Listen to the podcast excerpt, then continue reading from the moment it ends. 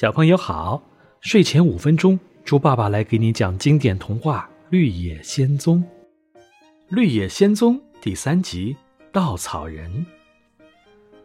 小屋前只剩下了 Dorothy 和 Toto。刚才北方女巫在的时候啊，Toto 害怕的不敢发出一点声音，这时却冲着他消失的地方叫了起来。Dorothy 感到有点饿了，就回到了屋子里，与 Toto 一起吃了一点面包。然后到小溪边打了一桶清澈的水，还从树上摘了一些香甜多汁的果子。吃饱喝足后，Dorothy 穿上了一件蓝白格子的罩衫，戴上一顶粉红色的遮阳帽，提着一个装满面包的篮子，准备出发前往翡翠城。出门前，他低头看到了自己又破又旧的鞋子。这么旧的鞋子是走不了远路的，对吗，托托？偷偷的小黑眼睛望着 Dorothy 的脸，摇了摇尾巴。Dorothy 转头看到桌子上那双东方恶女巫的银鞋，说：“这双银鞋看上去倒是挺结实的，不知道合不合我的脚呢？”他脱掉旧鞋，穿上了那双银鞋，不大不小，就像是特地为他定做的一样。Dorothy 提起篮子，对托托说：“走吧，托托，我们到翡翠城去。”请法力高强的魔法师奥兹帮我们回到堪萨斯州。Dorothy 出发了，Toto 跟在他身边一溜小跑。很快，Dorothy 就找到了一条黄砖铺成的路。银鞋走在硬硬的黄砖上，发出很好听的声音。明媚的阳光洒满大地，小鸟快乐的唱歌。路旁排列着蓝色的海墙，田野里种满了各种稻谷、蔬菜、水果。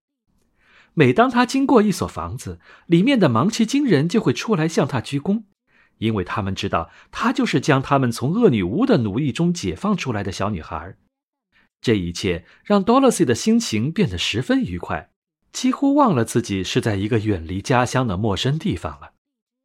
傍晚，Dorothy 走累了，该到哪儿过夜呢？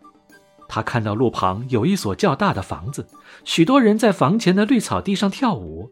还有五个小提琴手在伴奏，他们唱啊跳啊，玩得可开心了。草地上还有一张圆桌，上面摆满了各种好吃的东西。他们看到了 Dorothy，热情地邀请他一起唱歌跳舞，并请他共进晚餐。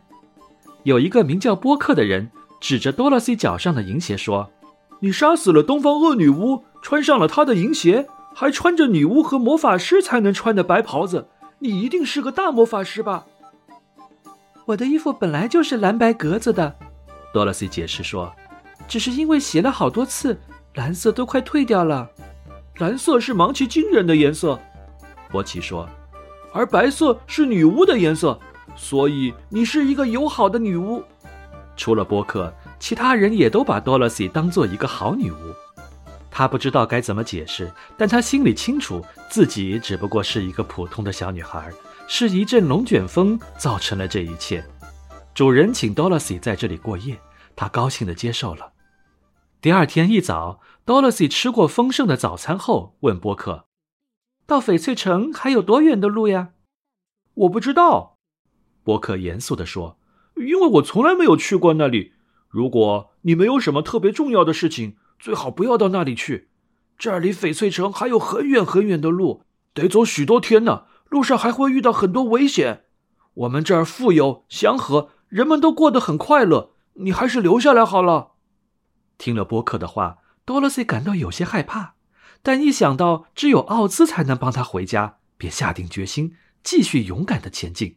告别了热情的芒奇金人，多萝西又踏上了通往翡翠城的黄砖路。走了几里路后。Dorothy 在一片稻田边上坐下来休息。不远处有一个稻草人，被高高的挂在竹竿上，用来吓唬那些想要偷吃稻米的乌鸦和麻雀。稻草人的头是一个塞满了稻草的小布袋，上面画着眼睛、鼻子和嘴。头戴着一顶破旧的芒奇金人样式的蓝色的尖顶帽子。身穿一件蓝色的旧衣服，脚上穿着一双旧鞋子。Dorothy 仔细地观察着稻草人，突然，他吃惊地发现，稻草人的一只眼睛居然向他轻轻地眨了一下。小朋友们，你刚才收听的是配乐有声童话《绿野仙踪》，今天的故事就讲到这里了。在接下来的故事中，多萝西和他的小伙伴们又会展开什么神奇的冒险呢？我们下一期再见吧。